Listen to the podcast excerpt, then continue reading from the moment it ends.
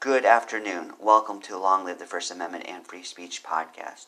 Free Press Media Press Inc. sponsors this podcast. I'm Andrew Bouchard.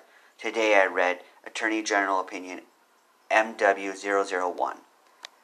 Today we're going to talk about that which overlaps with obscenity law, disorderly conduct law. So get your disorderly conduct law hat on because we're going to go to the place of excitement. This is one of those cases where the individuals in question, this is represented by Honorable George McCrae, wants to know what the Attorney General thinks. When I read the book, Legal Research How to Find and Understand the Law, by Nolo, Nolo recommended going to these Attorney General opinions. To me, they often seem unnecessary because the individual in question can do the research themselves, but for some reason they don't want to do that, so they write to the Attorney General. I can look these cases up myself, and I have done that countless times for this podcast. So, someone like me who's not even an actual lawyer can do it, so can these judges and lawyers. So this is his question. It says, quote,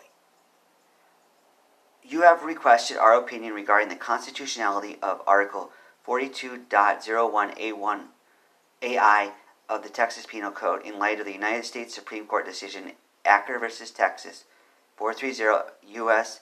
962 1977.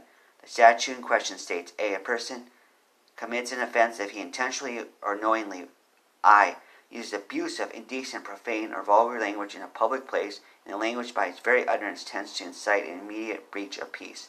End quote. Have you ever used abusive, indecent, profane, or vulgar language in a public place or even in a private place? Let me know what you think about that. If you have done that. If you've done it in a public place, someday you might have to fight disorderly conduct in the courts. So get ready.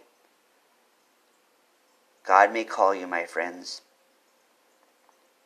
Like in many other of these opinions, they cite Supreme Court cases, Texas court cases, that tell how these laws have been interpreted. They cite here Acker versus Texas, Gooding versus Wilson, Chaplinsky versus New Hampshire. We did a podcast on Walter Chaplinsky of Chaplinsky versus New Hampshire.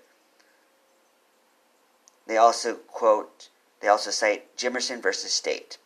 Ultimately, they conclude that all these cases ruled that this part of the Texas statute for disorderly conduct was valid because it has to be fighting words for it to get in trouble with this law. If what someone says is not deemed fighting words, then they're not in violation of the law and we can't prosecute as they state, quote, the United States Supreme Court decision in Acker versus Texas 430 U.S. 962, 1977 did not invalidate Section 42.01a I of the Penal Code, which relates to the use of abusive language, end quote. It also re- relates to indecent, profane, and vulgar language, not just abusive language. So, what do you think about that, friends? Unfortunately, this didn't represent a clear victory for our side. However, we can take some consolation in the fact it didn't broaden powers to restrict language because if it's only fighting words, that's a lot of things that you can get away with. So that is on the good side. Otherwise, get yourself ready because one day you might have to fight disorderly conduct in the courts.